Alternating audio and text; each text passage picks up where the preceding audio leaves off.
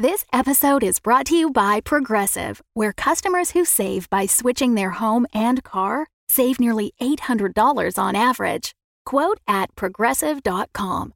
Progressive Casualty Insurance Company and Affiliates. National average 12 month savings of $793 by new customers surveyed who saved with Progressive between June 2021 and May 2022. Potential savings will vary. Another day is here, and you're ready for it. What to wear? Check. Breakfast, lunch, and dinner? Check. Planning for what's next and how to save for it? That's where Bank of America can help. For your financial to dos, Bank of America has experts ready to help get you closer to your goals. Get started at one of our local financial centers or 24-7 in our mobile banking app. Find a location near you at bankofamerica.com slash talk to us. What would you like the power to do? Mobile banking requires downloading the app and is only available for select devices. Message and data rates may apply. Bank of America and a member FDIC. Hi, friends. It's Ryan again, here to present our second of four new shows for you to check out. This one is called Blood and Syrup. It's a Vampire the Masquerade 5th edition podcast. When the sun goes down, the undead rise, and they are thirsty. Featuring everybody's favorite storyteller, Tom McGee when a high profile assassination leaves Montreal without a vampiric ruler, gangster Ridley Beef, played by Ryan LaPlante, Detective Everett Fry, played by Tyler Hewitt, and inspirational poet Iris Dunn, played by Megan Miles, all recently turned vampire, are sent to establish new order at all costs with the help of two ancient vampiric syrup barons. But when one of their own is attacked, things get messy and blood and syrup will be spilled. So please enjoy this pilot episode of Blood and Syrup. We did do what's called a session zero where we built the characters that has sort of some spoilers for backstory and other stuff. You can find that through any of the regular postings, but we wanted you to dive right into the story. So please enjoy Blood and Syrup. Welcome, children of the night, to Blood and Syrup, a Vampire the Masquerade live play podcast. I am your host, Count Vlad von Lestat, drinker of blood, keeper of the chronicle, and all around a spooky dude. Tonight's story introduces our cast of recently turned vampires, played by Tyler Hewitt, Ryan LaPlante, and Megan Miles, as they begin their descent into darkness, led by storyteller Tom McGee. Now, if you would like to hear how they made their characters, check out episode zero. Otherwise, it is time to enter a world of darkness, a world of blood, a world of syrup. Abandon hope, all ye who listen here. Ah, ah, ah, ah, ah. For as long as most people can remember, there's been a certain order to the world, a certain amount of control, certain systems, uh, certain people, uh, certain ruling classes. There, of course, there were people who were downtrodden, but for a long time, there's been order to this world. But all that has begun to change. Our story tonight begins at the top of the CN Tower, one of the tallest buildings in the world, hallmark of Toronto, uh, that is, of course, closed for the evening closed except for uh, one floor overlooking the city, uh, the city that is is controlled by all manner of groups. Uh, and tonight it is hosting a, a, very strange meeting in, in the world of uh, of the undead. The Archbishop of Montreal, Alfred Benzeri, has arrived uh, on a certain summons called back from the beckoning, which has dragged most of the elder vampires to the Middle East. He's been called uh, to account for some things that have been going on in Montreal as one of the main leaders of the Sabbat, the, the splinter group that believes that the apocalypse is nigh and is currently attempting to bring it to light in the Middle East. His presence in Canada is particularly upsetting both to him and to his followers. Nevertheless, a chance to meet with some of the higher ups from the Camarilla is always a, a rare opportunity for a Sabbat, and as a result, he's taken the meeting. We follow him into a large restaurant with massive bay windows overlooking the city. He joins a, another um, very austere member of the Camarilla, and together they sip from a chained and blindfolded human at their feet and discuss matters. But quickly they realize that neither of them truly knows why the other one is there. Both assumed that the invitation had come from the other, and only too late do they realize it was a trap. In a blinding flash of fire and sunlight, the entire room is obliterated, killing the Archbishop and one of the heads of the Camarilla. The people of Toronto who are out at night, along with some of the creatures who inhabit it, look up to the skies and see their grand tower alight with fire. There's always been order to this world, but tonight, that order collapses. Welcome, everybody, to Vampire the Masquerade Blood and Syrup. Yay! Uh, this is our very first episode. If you're just joining us, uh, we had a prequel episode um, where we talked through character creation, uh, episode zero, session zero, that you can go listen to right now. But if you're just joining us, don't worry, you will still get to meet the characters and still get to join us in the story, for we're just getting underway. So, to an average person, tonight's a night like any other. But to each of you, it is the start, the start of something new, the start of a new life, a new life in a new strange place. That place, of course, is the beautiful city of Montreal. Each of you is arriving in Montreal in a different form. Each of you comes from a different way of life. Each of you kind of has a different way of, of carrying yourself. But all of you have been summoned to try and create a foothold for the Camarilla, the ruling body of vampire society in Montreal.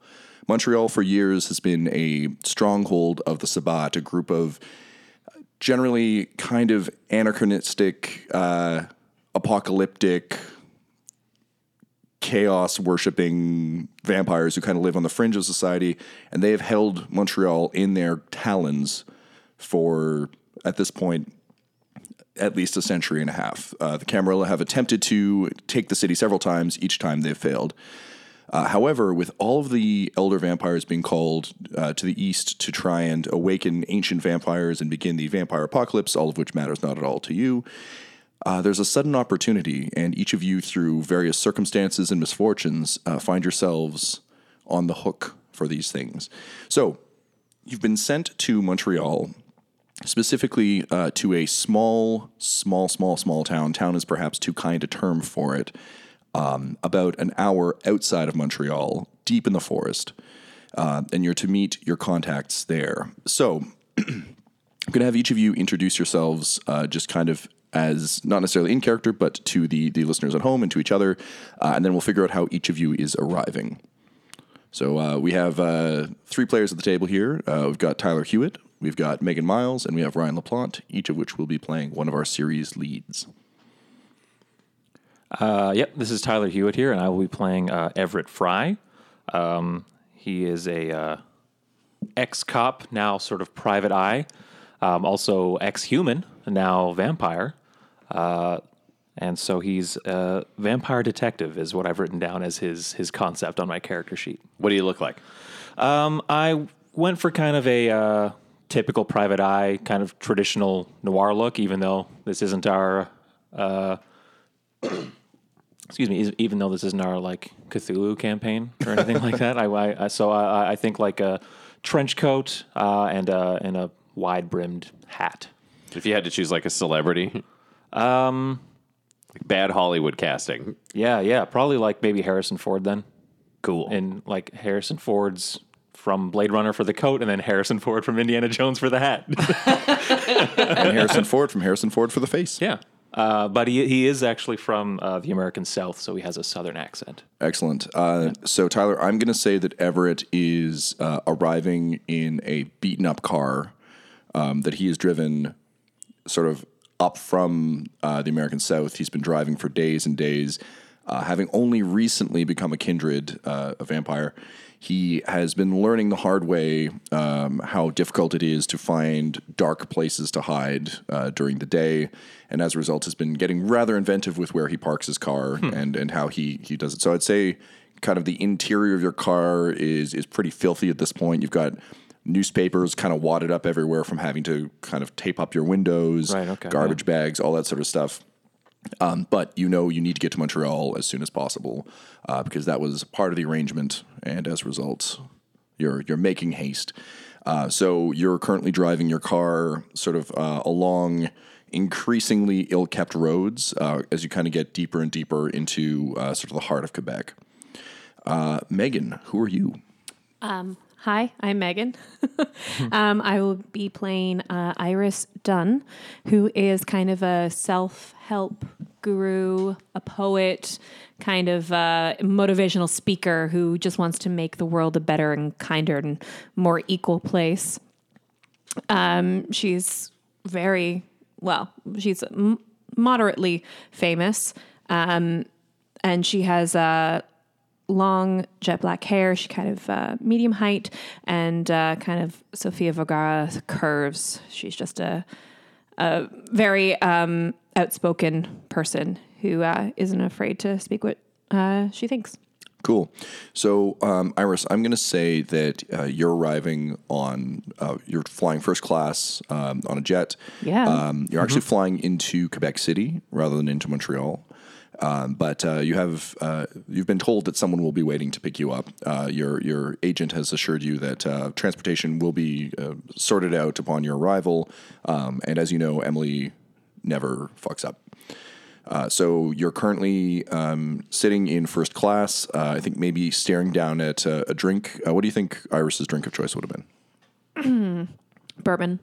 So you're staring down at a bourbon with kind of a gradually melting um, cube of ice in it, uh, with kind of a, a, frustrated look on your face because, as you've come to discover, the human flavors you enjoyed uh, don't taste the same in your kindred form. So even though you can drink it and imbibe it, it's just not the same. Motherfucker.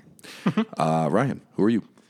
Oh, so I mean, in real life, I'm Ryan LaPlante. Uh, but in the game, I play a gentleman known as Ridley Beef, aka the Riddler. uh, he's like a British gangster originally, like Cockney, kind of low class, um, very street level. Uh, to give like a physical comparison, it's probably like a middle, like young to middle aged Bob Hoskins, but specifically with the haircut glasses and mustache of Philip Seymour Hoffman's character from Charlie Wilson's War. Please look that up. It's very specific, uh, but it is exactly how I picture this guy looking. Uh, he's always wearing like so he's sort of short and stocky. He's got like tattoos that would be embarrassing for somebody else. Like there's always something inherently ridiculous about him. He's wearing a suit that's probably kind of nice, but it doesn't fit, so it looks really cheap. Uh, yeah, he's it's just like corner street thug. Mm-hmm.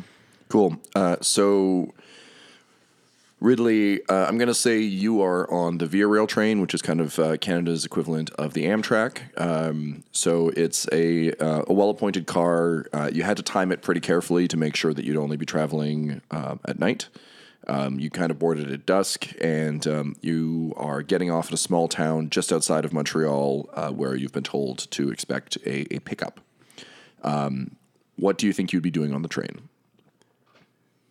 I'd probably just be like sitting there. Like I, I don't think he's a terribly brilliant man. Like that's not his strength. So I think it's a lot of like looking out the window, turning brain off. If I don't know what I'm going there for specifically, then I just have to wait for information. So it's like the goal is to try not to make assumptions. Cool. Yeah.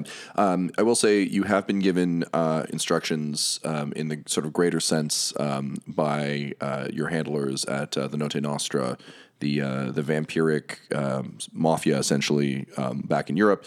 Uh, that said, they basically told you go meet up with a contact and they'll give you more information. So it's one of those horrible you know what you're going to do, but also don't have any details. Cool. Then I'm probably cracking my knuckles occasionally.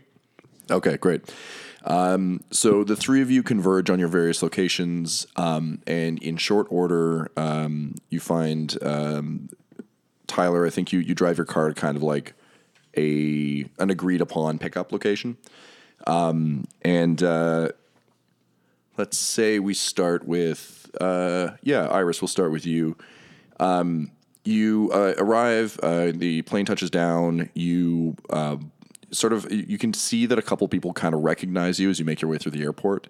Um, in fact, um, a uh, a young girl runs up to you um, with a copy of one of your books and uh, has a pen and is kind of like thrusting it out at you, um, asking for an autograph. Um, yeah, I mean, I I bend down and ask her name and scribble away a, a quick little hi and nice to meet you. Cool.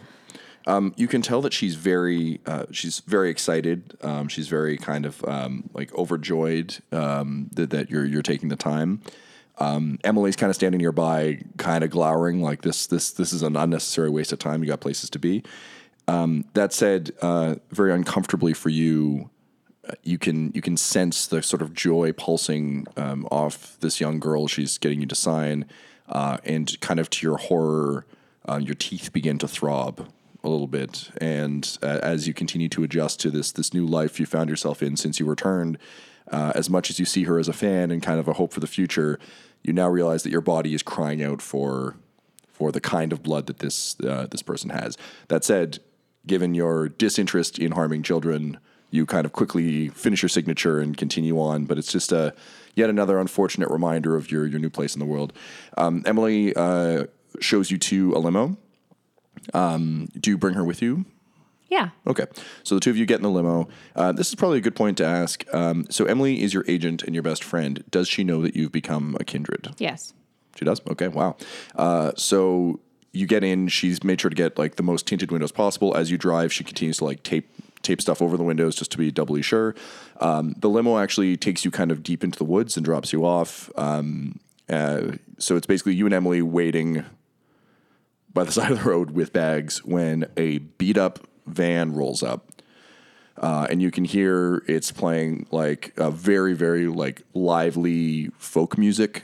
Um, and uh, th- there's kind of a scruffy looking guy um, behind the wheel who starts waving furiously at you as he pulls up. Uh, and you can see he's wearing like just like plaid upon plaid Oh God. uh, and jeans, and he rolls up and he rolls down the window and he says, "Hey, are you uh, are you you are uh, Miss Iris? Yes." Yeah. Ah, bon. Uh, my name is uh, Guy Bouchard. Uh, please, please get in, get in. Uh, and you, you, you, oh, this lovely lady must be uh, Emily. Yes. Yes, it is Emily. Um, hello. Uh, so uh, Guy throws open the uh, the van door, uh, and to your kind of. Uh, you, you're expecting something like this, but not quite this. Uh, inside, you see Ridley uh, kind of sitting in the very back, and um, I'm gonna say, hmm, Everett. I th- where would you be sitting in the car? Uh, passenger seat. Passenger seat, sure. So uh, Everett, you're sitting up front, um, and uh, Iris, you and Emily kind of uh, hop in. Um, Everett and uh, Ridley, you were both picked up uh, previously. You've kind of been in the car for a while now. None of these locations were too close, um, so you spent a bit of time with uh, with Guy. Uh, At who- opposite ends of the van. Yeah, I sit as close to the back as possible, looking like a surly used car salesman. Silent. Um, so Guy talks a mile a minute, and as as you get in, uh, I think Iris, you kind of quickly realize that even though you're a little put off by this, these two guys have been listening listening to this guy for for quite some time. Um, so uh, Guy explains that uh, he and his his brother uh, Hugo have a uh, a sugar shack, um, sort of deep in the in the woods, and they're very excited that they've finally been activated because they've been waiting decades and decades and decades to finally get their chance to uh, to start making moves for the Camarilla in uh, in Montreal. So um, as as Guy drives, he's like pointing out like sites in the woods. He's like, "Oh, over there we saw a beaver once. He was very funny. This beaver? Uh, and uh, over there, oh, there's great trees." Um, so as he continues to kind of talk at pace, uh, I'm going to say the three of you have a moment to check in. Now, all of you have been given a reason why you're being dispatched to Montreal. Ridley, for you, um, the Notte Nostra um, knows there's a lot of gang activity in Montreal, but with the Sabbat controlling it, um, the Vampire Mafia has never had a chance to really make any inroads. But now uh, the Sabbat have abandoned the city to go try and bring about the end of the world, and as a result, there's an actual chance. So your handlers have, uh, and the queen pin of the Notte Nostra, uh, Reagan Rowling, um, has tasked you with kind of trying to make inroads, um, and you've struck a deal with the Camarilla. They will allow you to operate uh, in North America so long as you disrupt Anarch operations. Um, the Anarchs, all of you are aware, are vampires who don't adhere to the structures and rules set up by the Camarilla. Uh, the most important of which is the Masquerade, which the game is named for. Um, the Masquerade is essentially a series of rules and tenets to maintain vampire uh, existence in humanity. So breaking the masquerade is punishable by a blood hunt, which a couple of you have actually been victim of uh, previously. Um, and generally speaking, it's a good idea for all involved to kind of keep their heads down. That said, the anarchs um, have always been kind of looked down on by the the upper castes of of the Camarilla, and as a result, decided that maybe they're they're better off without them, and as a result, have kind of dedicated themselves to opening free states and, and free cities.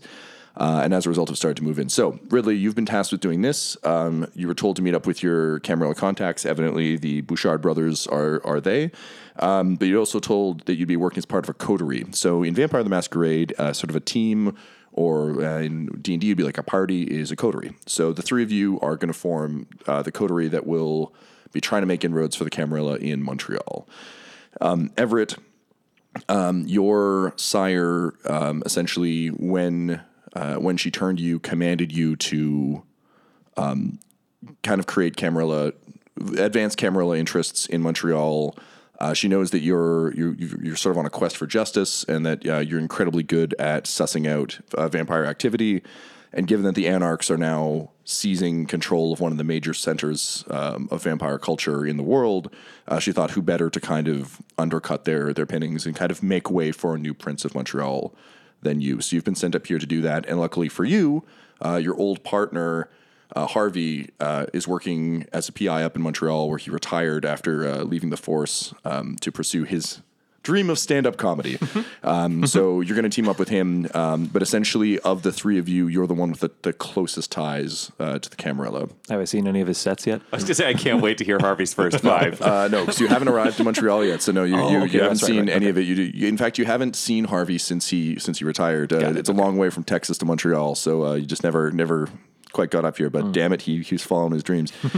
um, and Iris, for you, um, things with your brother got a little bit dicey back in Chicago, uh, which is one of the major centers of the Camarilla. And uh, as a result, you you were forced to show uh, a degree of your vampiric power in order to get him out of a scrape. And as a result, um, a blood hunt was called um, upon you. You managed to get out of town largely because, as a fairly famous figure, your sudden disappearance or death would be rather strange. Also, the Camarilla and specifically your sire, uh, Walter Sims, a great patron of the arts, managed to pull some strings uh, and essentially get you reassigned as a Camarilla asset. But they're expecting great things from you. and you know that there are certainly people back in Chicago who are not entirely pleased with the situation and that you're you're still alive and kicking. Um, so the three of you are going to form a coterie. Uh, your goal um, in these early days is to establish a foothold in Montreal. Um, the Bouchard brothers are going to help you. Uh, you have a few minutes as uh, he drives you to the Sugar Shack to discuss. Uh, so why don't you take a couple seconds to introduce yourselves and, uh, and get to know each other.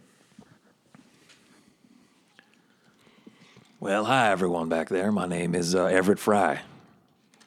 It's a pleasure to meet you. Well, who are you? Oh, you're looking at me. Hello, Gav. Yeah. So, my name's Ridley Beef, but people call me the Riddler. And you, Governess, you're fucking famous, ain't you? Yeah, a little. A little. No, no, no. My mum, she liked your poetry. She knew it. She read them all. Oh, yeah, Big you're fan. that writer. I yeah, I am. Making strides for the am. future, you are. Trying to. I was until, you know, I got turned. Now it's just kind of all gone. So here we are. That's a fucking shock when they do that, isn't it? Uh, what about you, up front? I'm a uh, private eye. I'm here to make some inroads for the uh, Camarilla. Okay, so you're not really the keeping secrets, playing cards close to the vest type, but I'm assuming we're all working together with this fucking Bucci. What's your name again up front? Oh, it's uh, it's Bouchard. I understand it's a hard name for uh, English, but don't worry, we have a solution for you, so you do not need to uh, keep hearing this, uh, uh, how you say, uh, ridiculous English that you speak. And yeah, we, we, we sort it out. Do not worry. And he's been talking nonstop, like he's still going. We're and just like, talking over him. Uh, yeah, he doesn't really notice. He just he's just so excited to have other people to talk to. You get the sense he spends a lot of time in the woods with his brother, and uh, having some other people to talk to is pretty pretty good for him. Uh, he mentions something about being a coureur de bois, and then just keeps talking, and he like points out where there used to be a river. Does anybody else know any specifics as to why we're heading out here? Well, I mean, we've got to build some sort of foothold in Montreal. But I mean, basically, this is the guy who's the local. If you're looking at taking over some kind of fucking mafia, Montreal, whatever, you got to have a local who knows what's up, and then you go in and you fucking bash them wherever you need to. I, I don't think that we're here to bash people. Yeah, just the three of us doesn't sound like too good odds. You two are soft, eh?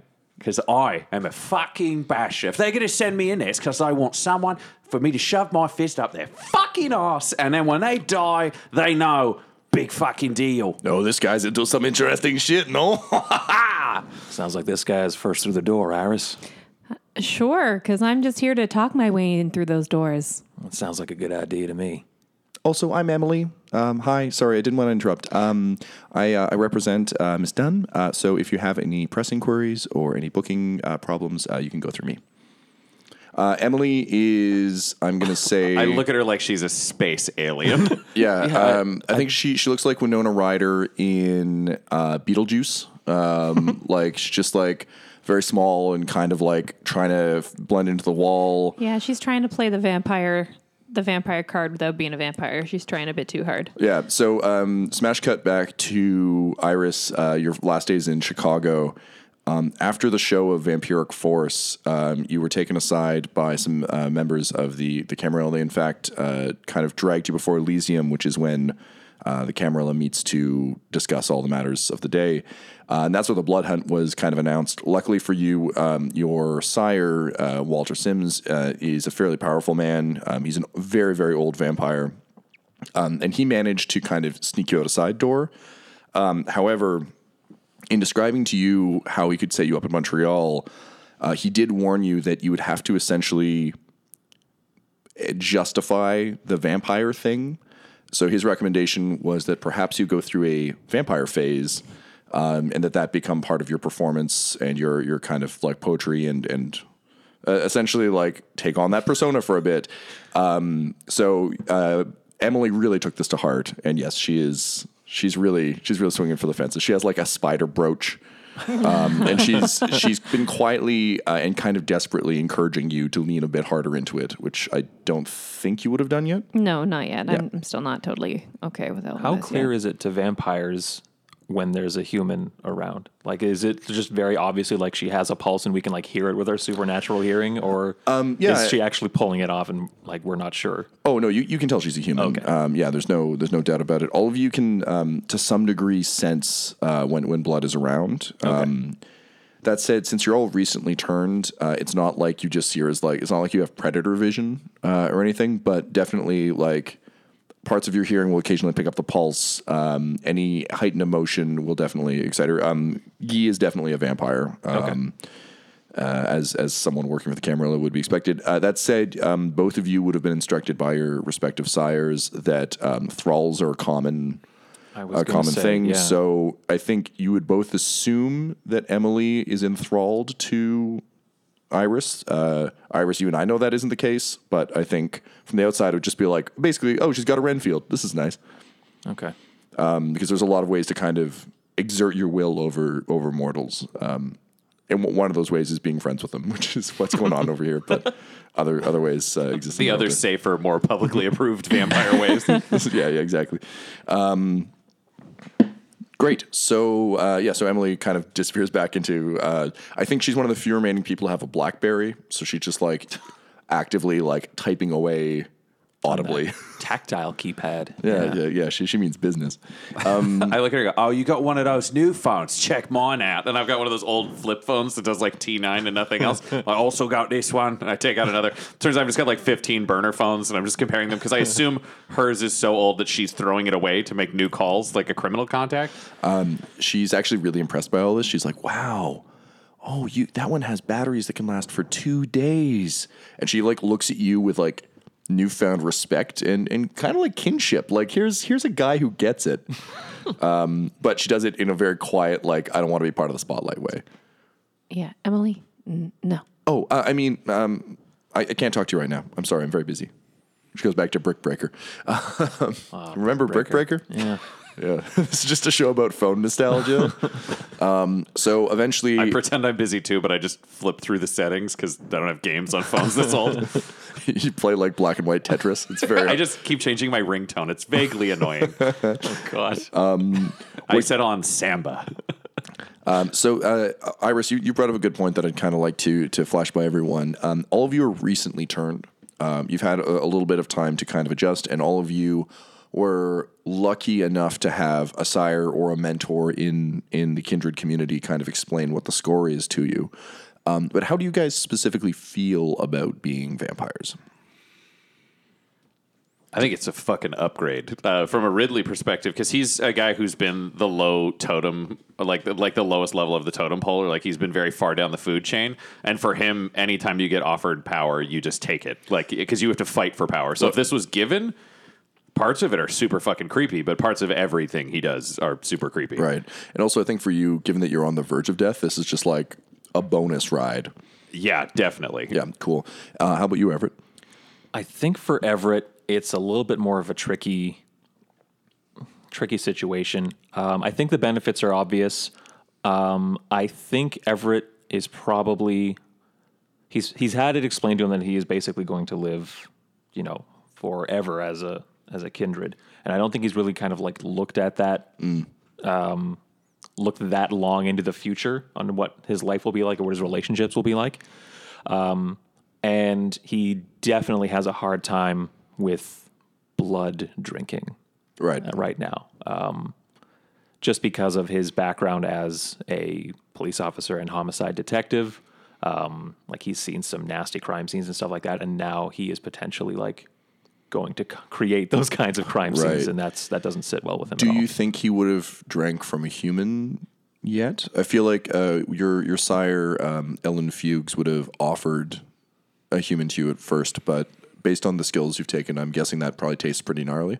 Uh, that's correct. Yeah. Um, whether it's a result of physical changes or whether it's all psychological, yeah, human blood is not palatable to Everett. Cool. And Iris, we, we talked about this very briefly, but um, you said you're uncomfortable with it so far. Is it just an adjustment? Is it this this kind of new way of life? What's No, I'm goddamn pissed about it. I was killing it at the human mortal game, and now this has messed everything up. Everything's gone to crap because of being, Walter Sims? being- because of Walter Sims, and now I have to deal with a whole other slew of things other than what I want to be doing, which is just making things better. vampires make things better, right? No, not so far. Well, that's about to change as you pull up to um, the Sucre de Sanguine, the blood sugar, um, which is a small um, sugar shack operation. Uh, essentially, a uh, maple syrup. Um, you can see a bunch of maple trees. Um, there's a bunch of taps around, and kind of a small tourist. Uh, very like it's a kind of like a, a sugar shack is essentially a place where uh, people distill maple syrup and, and sort that out. Um, the front is very tourist friendly, but also looks very abandoned. Like you can tell that these guys like you know it's like a an any farm that's really like gone out of their way to be like, look, we're a tourist attraction, but they're in the middle of nowhere, so no one's ever been here. Right. Yeah. So it's got a, a big, colorful sign, um, but more importantly, um, out uh, out in front uh, is a guy who looks exactly like Guy, uh, except uh, he's got a beard uh, and he's he's shaved his head. Uh, and he stands up and he throws his arms in the air, and you can see he's wearing um, like a sort of classic um, flannel onesie, the kind of like the butt flap. Um, and he's like, "Oh, you brought these guys!" And he's like, "Yes, these are these guys here." Um, and the uh, the van pulls up, and you are introduced to Hugo Bouchard. Uh, so the Bouchard brothers uh, have been vampires for a very, very long time. Uh, but unlike a lot of vampires, their ambitions are somewhat more limited, uh, and they're very patient. So they've been running this sugar shack operation essentially to keep an eye on Montreal and to allow um, an easy inroad into the city for whenever the Camarilla decided to activate them. Um, you get the sense almost immediately that if you were the Camarilla, you probably would never activate these two, and yet, um, by circumstance, uh, here you are. Hey, friends, it's Ryan, but like regular Ryan, as himself, talking about Dumb-Dumbs and Dice. Yes, I'm one of the people behind this show. Obviously, you're listening to the show. You're loving this show.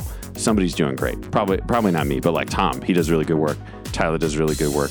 Uh, third person also does really good work. I don't know what show this is on. But the important thing is that you can support the show and join the show at Patreon.com slash dum dum dice. That's right, that address that I totally just said. Go there, join Dumb-Dumbs and Dice, support the show. It's going to be great.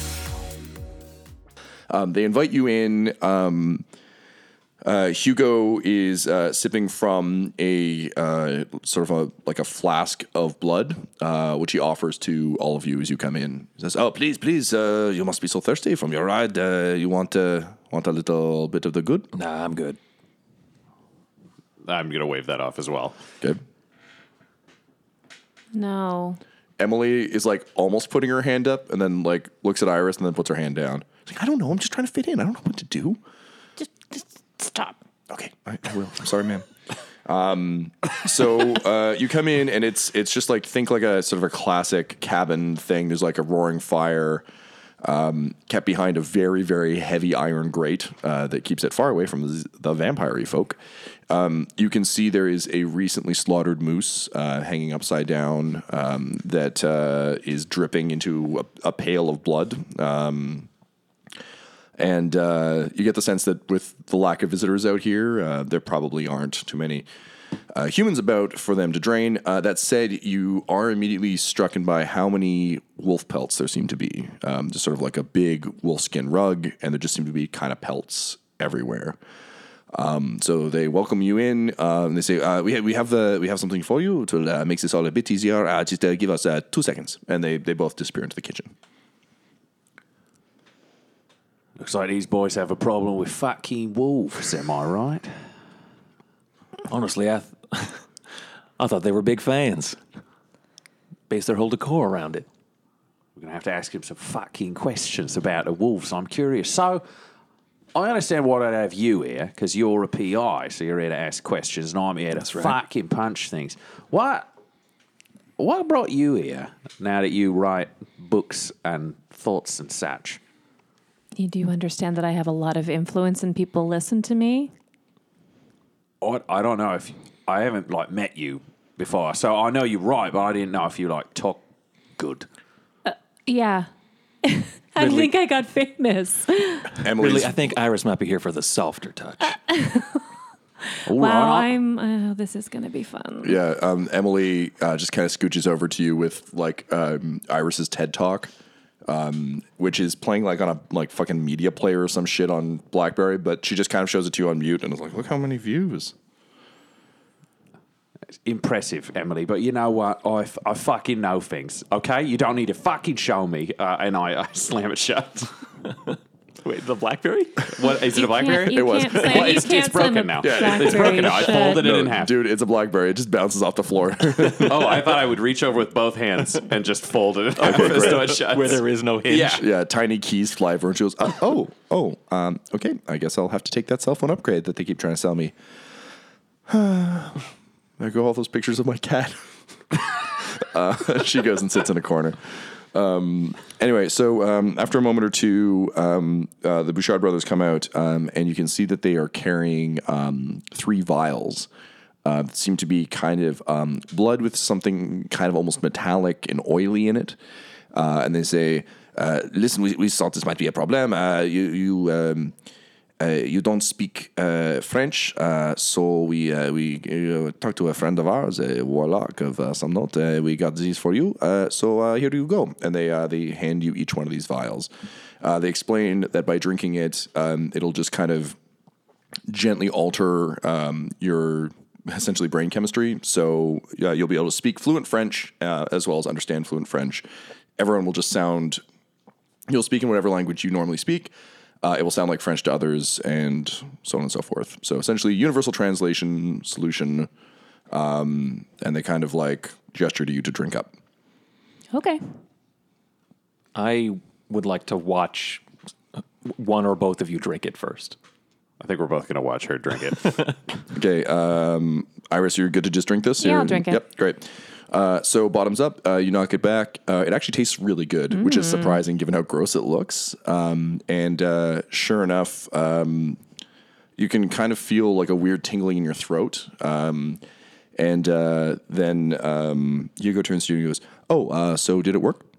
Oh, yeah. Your horrible accent's gone away. And so is yours. This is really good for both of us. Uh, honestly, I, I, I hate speaking that that You have a horrible pigeon language. beautiful. You have a beautiful voice. Thank you very much. Uh, you know, uh, uh, Guy and I uh, sing a lot, uh, and so you know we both have these beautiful voices. But uh, also, I- I'm kind of uh, a little bit offended that you didn't think I had a beautiful voice before. It's a when I- little, I'm sorry, love. It was a little bit abrasive. okay, well, it's easy to be abrasive when you're speaking a garbage language. Uh, Are we just watching these two people have a conversation, conversation in, fluent in, in French? French? Yep. I, seeing them both speak fluent French, I will also drink mine now. This will be the ultimate proof for me. if Ridley starts speaking like perfect French, then I'm like, okay. like so- she seems sophisticated enough that maybe she just was She just knew French. keeping French in her back pocket for a big dramatic reveal. She, but she if had a you drink can and speak can it, speak French. Yeah. Yeah. Uh, so um, he turns you, uh, slaps you on the, the, the meaty shoulder, and says, "Oh, good. Uh, you drank it too, huh?" Yeah, I fucking drank it. Uh, You you fucking saw me. Uh, so Everett, um, it's French, but in, in like classic, like deep Quebec, like Ang- is it anglicized for him? It's, it's, it's got a He- thicker his Quebec accent. His accent's so bad that even drinking this, it's still like Yeah. je suis an idiot. yeah, right? yeah, like it, it's it's a rough, it's My a mind rough, goes to Fuck you. my mind goes to I think it's bullet bullet tooth Tony, I Yeah. believe, who's like bonjour Yeah. as he's like killing someone. yes, yeah, hundred percent. So yeah, Jam Lotto Boots. God. yep. Où est mon livre? I apologize to any francophones listening. I'm opening up my cahier Yep. to do my fucking toujours. Yep. All right. Uh, so with that, I shrug and, and drink. yeah, you're drink seeing mine. You're seeing Ridley speak his version of fluent. All right. So uh, yeah, Everett. Sure enough, uh, you knock it back.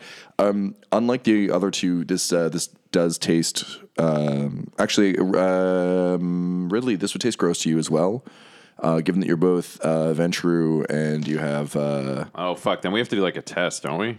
uh, in this case, no, I'm giving you a pass on this because it's a plot device. Um, Well, but yeah. given that it's because you're not drinking this for pleasure, but it, it is it's distasteful in the way you imagined a magic potion served to you by a crazy man in the woods would taste. Whereas to Iris, this is just like a a, a tasty beverage to, to the point that um, it's I think the equivalent of drinking like a nice cocktail you didn't think would taste good. Like if you had like a tequila cocktail and you're like, oh no, this is gonna be awful, and you're like, oh fuck yeah, I've just been drinking bad tequila my whole life. It's kind of that. You're like, this is that's a pleasant surprise. But to the two of you, it's like motor oil. It's just really unpleasant. Gotta do the job.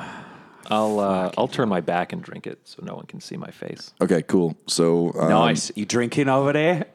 Fucking secret. Yeah. Private eye. Keeping things private. Everybody don't notice. The private eye's doing some private drinking. no, he's just a wuss who can't hold his liquor. And after I like grimace and gulp it down, I'll turn around and kind of show the empty vial. Oh, oh, he did it! Wow, I, I, I didn't know. Uh, What a secret. I mean, maybe he poured it on the floor. You speak French now? I don't know, do I? we. And then it, it comes out like je ne sais pas. I was gonna, I don't know. It all just sounds like English to me. we got to trust a French guy. Yep, uh, and literally, my name is Guy, and I'm French, so Nailed it. trust that French guy. Uh, great. Well, I'm glad we started that out. I think that'll make things much easier for you um, here in Montreal. Uh, there's a lot of English speakers, so you can probably get away with your native tongue too. But if you need to blend in at all, uh, there's certain vampires, certain members of the Camarilla have a real problem with people not speaking the language. Uh, it's usually the, like the sort of older European, like you know, there's a lot of like Italian vampires who are just kind of like, ugh. Uh, but they've been around for a long time. So do we have to Uh, consciously switch between the Francaise uh, and the for you, for you, it'll be fine. Yeah, just uh, Nice. whatever whatever your intent is is what what'll come out. So don't worry about it. Honestly, this guy's really good. Uh, also, we'd really appreciate it uh, if you don't tell uh, any of the higher ups that we have a friend who's a warlock. That would be pretty good.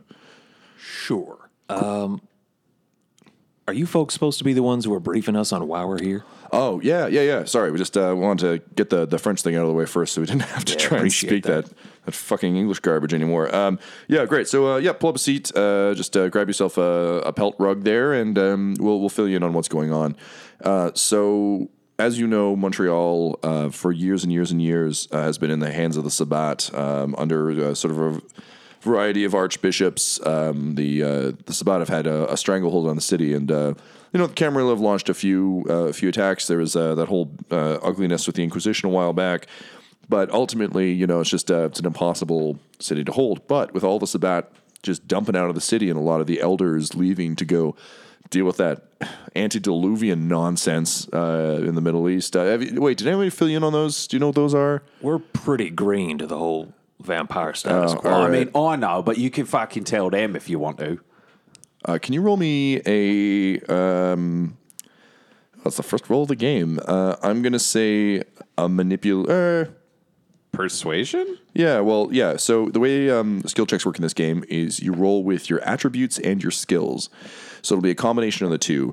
So for this one, I'll definitely take persuasion and I think probably manipulation because you're you're lying. Yeah, that makes or sense. chari- I take charisma as well, but you're, you're doing it in a pretty brutalist way. Th- those are both identical for me. So Dope.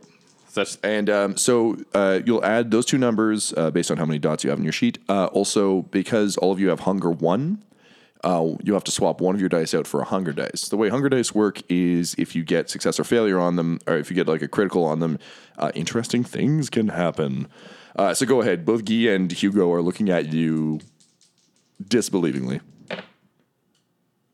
uh, two successes. Two successes, great.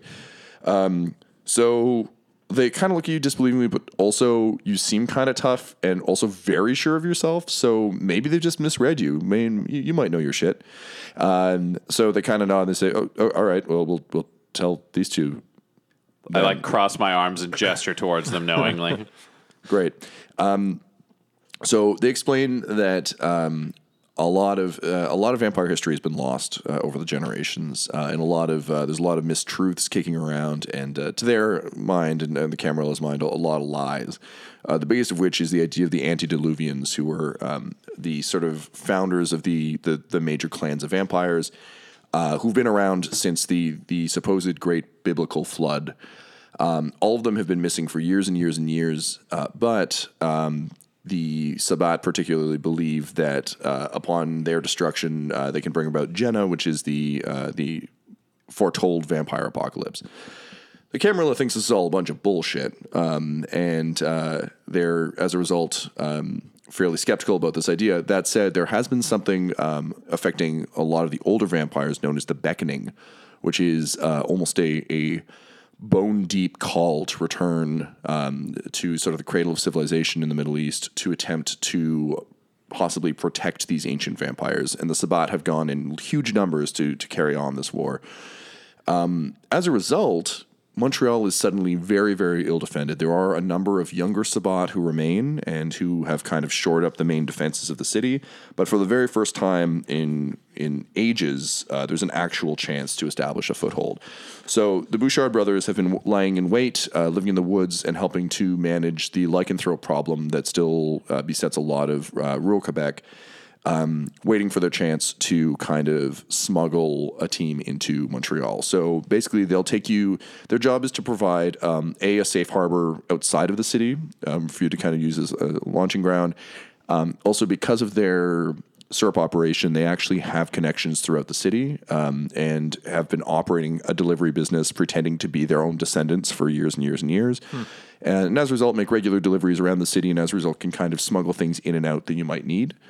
Um, but uh, their their ultimate dream is to kind of help establish um, a new, uh, for the first time, a prince proper in, in Montreal, which is sort of the the regional ruler of, of the Camarilla. Um, so they're very excited to, to get a chance to do this, and they're basically your your point people. So they're definitely not city folk, um, but they are incredibly good smugglers. Uh, during Prohibition, they were rum runners, um, and they they have syrup operations sort of throughout Quebec.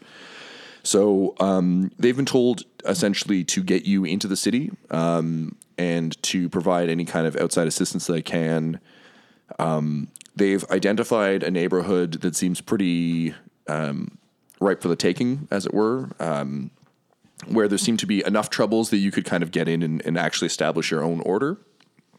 Um, so they kind of give the details to all of you as to to that. Um, each of you knows that there's kind of a major thing you need to accomplish fairly soon to kind of establish yourselves. Iris, for you, as a, a known celebrity, you need to establish a reason why you're in Montreal, uh, as well as establish why you're doing this vampire thing. So essentially, for you, the challenge is you're an internationally recognized artist who has moved to a new city for no reason and no longer goes out during the day. So it'll be up to you to kind of establish what that is and figure out how to kind of blend into the society of the high, the artistic society and the high society of, of Montreal. Um, to that end, um, Emily uh, gets to talking with uh, with Hugo about um, possibilities for uh, accommodations for you um, and something kind of befitting your your rank. Um, Everett, for you, um, you know that um, Harvey Grimm, your your old uh, partner from the Force, uh, has retired uh, up here and is running a. He retired to Montreal to become a comic, but is essentially spending most of his time as a PI because being a Must not be working out too good for him. no, I mean, you know, who knew a guy who's never done stand up who just shows up and assumes that all of his cop stories will go over real well in Canada um, isn't doing so well. So, An English speaking comedian went to Quebec to tell pro cop stories? How could this possibly go wrong? Yep, that's many ways. So, Must have met Harvey. Sounds just like him. Yeah. So, um, Everett, your your job is um, as as you've been uh, informed by um, Ellen, who again is is a, a, a Camarilla agent. Um, anarchs are trying to seize the town for themselves. Um, your job is to stop any bre- major breaches of the masquerade. Uh, and the easiest way to get established there would be to reconnect with Harvey um, and go from there. See if he has any leads to things that might be vampiric in nature, and basically pick up exactly what you're doing in Texas here in Montreal. Um, Ridley, for you, um, there's a lot of uh, organized crime in Montreal. There's a real opportunity for the Notte Nostra to get a foothold in, um, and your goals sync up with the rest of the Camarillas. So your goal should be to find uh, a legitimate business that you can use as a front and kind of as a gang headquarters, and then begin to build a gang that you can use to control start to seize control of, of Montreal. So essentially, finding a headquarters of some sort, whether it's a bar or a failing business or something, figure out what they need, give it to them, and seize control. Um, so he's identified about a two block radius that he thinks you guys could all very easily sort of infiltrate and sink into. Um, and uh, with with dawn rapidly approaching and, and sort of uh, time to tuck in, you've got a chance to ask a few questions if you want uh, to make any preparations, and then uh, the following evening uh, at dusk, you'll set off for Montreal proper. Uh, so Everett's been given uh, Harvey Grimm as his as his contact. Um, was he told by um, by Ellen whether or not the uh, Bouchard brothers would have more info on on Harvey or anything like that? Yeah, I mean the the Bouchards aren't exactly they're they're really are like essentially smugglers and traffickers. So they don't have a ton They of information. information. Yeah, they, they're not huge at information. Um, also, they're just even though they're they're very genial folks, they're they're not uh, sort of brainy investigative types. They're kind of streetwise, get in get out kind of guys. Um, Well, actually, I guess we would say Everett. Everett would say, um, "Gee, we noticed you've got a fine collection of wolf pelts all over your home here. Uh, is there a story behind that?" I mean, uh, you know, every every werewolf's got a story, but uh, most of them end at uh, the end of one of our blades. You know what I'm talking about? You you two are both blade fighters. Oh, when the need arises. I mean, werewolves don't go down easy, and you got to make sure they stay down. So uh, when when they're either in their human form or their wolf form, we uh, we make sure they don't get back up. And he kind of taps the pelts, um, and uh, they both kind of share like a, a kind of like dark chuckle, but like uh, you know, always kind of hard to transform back when you don't have uh, have the casing anymore. If you know what I mean. Well, me, I've never seen a werewolf. Oh, you're standing on one. What I mean to say is, what's it like to fight one, and should we expect some?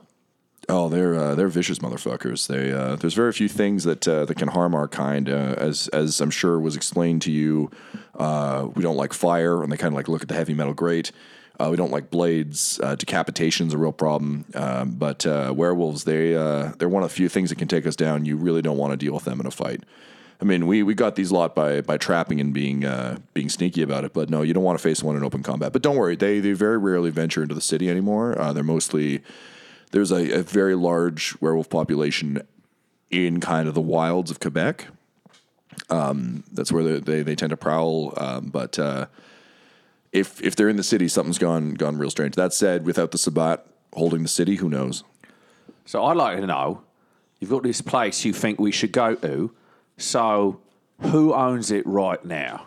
Because there's no place in the town as mobbed up as fucking Montreal that there's nobody running a block. Well, that's the interesting thing. Uh, when the Sabbat left, uh, they left a vacuum. Uh, so the Anarchs moved in pretty quick, and a lot of the gangs been tied up fighting them. So this particular uh, neighborhood, uh, we know it's got some. Uh, we know uh, the, the orphans, uh, the biker gang. Uh, you may have heard of them. They they've they've they've been mixing it up around there, but it's it's on the edge of their territory. It's far enough away that they shouldn't really be there. They're just uh, they're trying to rebuild. They uh, they got wiped out a while back during the Inquisition, so they're just kind of rebuilding their ranks. And uh, in addition to stirring up trouble with the other biker gangs like like the Angels, they're um, they're just edging they're edging into new territory. So if you leave this too long, it'll be gone. Uh, but uh, The orphans, are they vamps or are they just fucking hard boys? Yeah, no, they're they're vamps. They're they're a vamp uh, biker gang. Um, they've been operating out of Montreal for a long time. As I said, they uh, their leader uh, Pierre he uh, he left for a long time after uh, you know back in '98 the the gang got wiped out mostly, but uh, he's he's putting it back together. Uh, particularly with the Sabbat out of the way, he's got he's got a lot of room to move. So you might have to might have to deal with them, but uh, you know you're going to come up against them at some point anyway. So better now than later. Uh, Iris, you looked uh, you looked particularly. Uh, uh, I don't Yeah. want to say freaked out, but I didn't know vampires were real as well. I didn't know that was a thing. Werewolves. werewolves. Sorry, there were uh, yes. Sorry, I didn't know werewolves were a real Well, thing. it seems as like it's, well, all, but, it's um, new, yeah. Yeah, um, that's kind of terrifying. Oh yeah, they are terrifying. You're you're right to feel that way. Great. Uh, Just to be clear though, Santa Claus, fake or real? Guy looks to Hugo, and Hugo's just shaking his head at him, and Guy's like, "Pretty sure he's real." And He was like, "Fucking no, man! I've told you, it's me. It's me. It's been me since mom and dad." Ah, Sorry, you're you're coming in on about a century long argument we've been having. I'm just saying vampires are real, werewolves are real, Santa Claus possible. He points at Ridley and is like, "You fucking see." This guy, he gets it. Okay, I need to I need to sleep and process all of this, but um, I have one request. So when you're um, setting up my accommodations in Montreal with Emily, just uh, if you know anybody who is well connected, who can kind of connect me with a few people who can, you know, inform me about what's going on around town, preferably people who know who I am, like my work, people that I can trust. If you know any of networks of that Are, such you, are, that can are you famous? And Emily's just like, oh, uh, uh, guys, I, I, yes, yes. Uh, don't worry, uh, Iris, I, I got this. We'll, Great. we'll, we'll figure it out. Great. I just need informants. Perfect. So um, uh, Guy and Emily continue to chat. Um, Hugo kind of shows you to. Um, he just like cranks, like pulls the rug aside and pulls up a like a, a classic kind of trapdoor situation. Um, downstairs, uh, you can see there's a bunch of like very very old casks. Uh, clearly, this this used to be a, like a moonshine operation. Um, you can see a bunch of the casks uh, seem to be blood stained, um, and uh, there's there's coffins set up for for all of you. Um, they are they you know it, it's it is kind of a cabin situation. These these things are are pretty basic. Um, I think um, Ridley, this this looks fine, probably fine to you. I mean, you know, Yeah, I just immediately strip nude and then climb into one of them because I'm not getting my suit dirty. Everett's pretty uncomfortable. Uh, yeah, look, uh, I've been sleeping in my car up to this point. Is there a couch I can crash on or something? I mean, if you want uh, if you want to drag it down here, sure. Uh, just you know, uh, you're gonna have to get used to the box someday, man. It's uh, that's that's part of the gig. Yeah, well, not today. Uh, all right. Well, um, I guess make sure to put out the fire before you you you, you put down for the day, and uh, you're gonna want to close those those shutters. I mean, the, the the trees give us a lot of protection. That's why I've been out here so long. Oh, and um, you know, I, I'll just I'll I'll deal with the door. But uh, if anyone knocks or if anyone comes by, you just don't don't open it. Sure. Great. And um, Iris, uh, you're staring down a wooden box for the night. Emily, I need the satin coffin pillows, please. uh, Emily comes like rushing down with like one of the designer. What kind of designer luggage would you- you have? Prada. Prada. Uh, rushes down with like a Prada uh, suitcase, opens it, and yeah, there's just like satin and pillows. Um, there's like a single rose. Uh, she takes a few minutes setting it up. Uh, she puts like a scented candle on a thing. She kind of like creates a nightstand for you or one of the barrels. Says, uh, "Will there be anything else uh, tonight?" No, that's it. Thank you. Okay. Love you. Love you. Sleep well. I just I pull my underwear off so I'm fully nude, and I'm like, "You have a good night, love." I'm Wow. covered in prison tattoos. I just like climb into a thing and shut the lid on myself. She kind of like pats the top of yours and says, uh, uh, good night, sir. Uh, and then she like sees you, Everett, leaving up the stairs. And she's like, uh, good night, I guess. I don't say anything. And then uh, she goes upstairs. Um, Guy hands her a shotgun and says, uh, I'm really glad you're here. Oh, she doesn't have the vial. I'm really glad you are uh, here. Uh, you you watch the door for tonight, huh? And she goes, um, yeah, we. I shall watch the door. Um, good night, I guess. Uh, sorry, do you have any human food? He's like, we have syrup. And then he fucks off downstairs. And as the sun begins to rise, Emily checks the chamber, cocks and locks the rifle, and begins her day long vigil. Looking forward to a day of moose meat and syrup.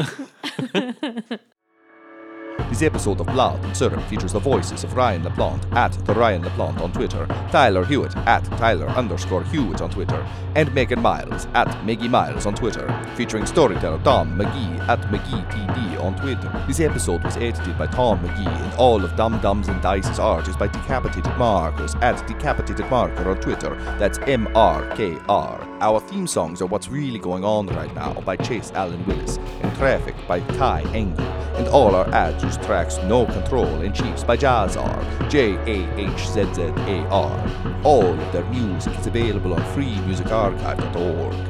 When it comes to Dumb-Dumbs and Dice, you can visit our website at dumbdumbdice.com. Our Twitter and Instagram are at dumbdumbdice, and on Facebook at facebook.com slash dumbdumbdice. You can also get merchandise at redbubble.com slash people slash dumbdumbdice, and you can join our Patreon of Darkness, patreon.com slash dumbdumbdice. That's D-U-M-B-D-U-M-B-D-I-C-E. Sleep well, children of the night. Ah, ah, ah, ah. Spooky. Dumb-Dumbs and Dice has to give a special thank you to the supreme beings of our Patreon at this time Christian Menicola, Long Long, The Half Blind Prophet, James Cuellar, DM Rob, Christopher Little, Joshua White, and Jill Noel LaPlante. If you want your name to be added to this list, you can join our Patreon too at patreon.com slash dumbdumbdice. Thanks to them, and a little bit of thanks to you. The Fable and Folly Network, where fiction producers flourish.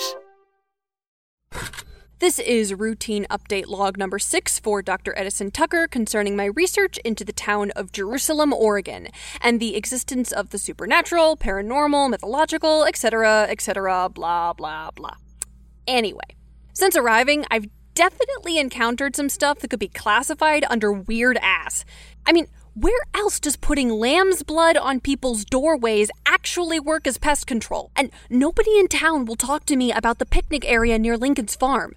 Although, could be because everybody thinks I'm one of those monster hunting idiots. Which I'm not, okay? I am an experienced professional who takes my work extremely seriously, and I am going to prove this if it's the last thing I ever. Dr. Tucker, what have I told you about keeping samples in the fridge? Although, to be honest, I think the biggest mystery on my hands is how I'm gonna survive living with Lucille Kensington, stuck up extraordinaire. So, if you guys don't hear from me again, it wasn't something in the woods that got me. Probably. Where the Stars Fell. Available now wherever podcasts are found.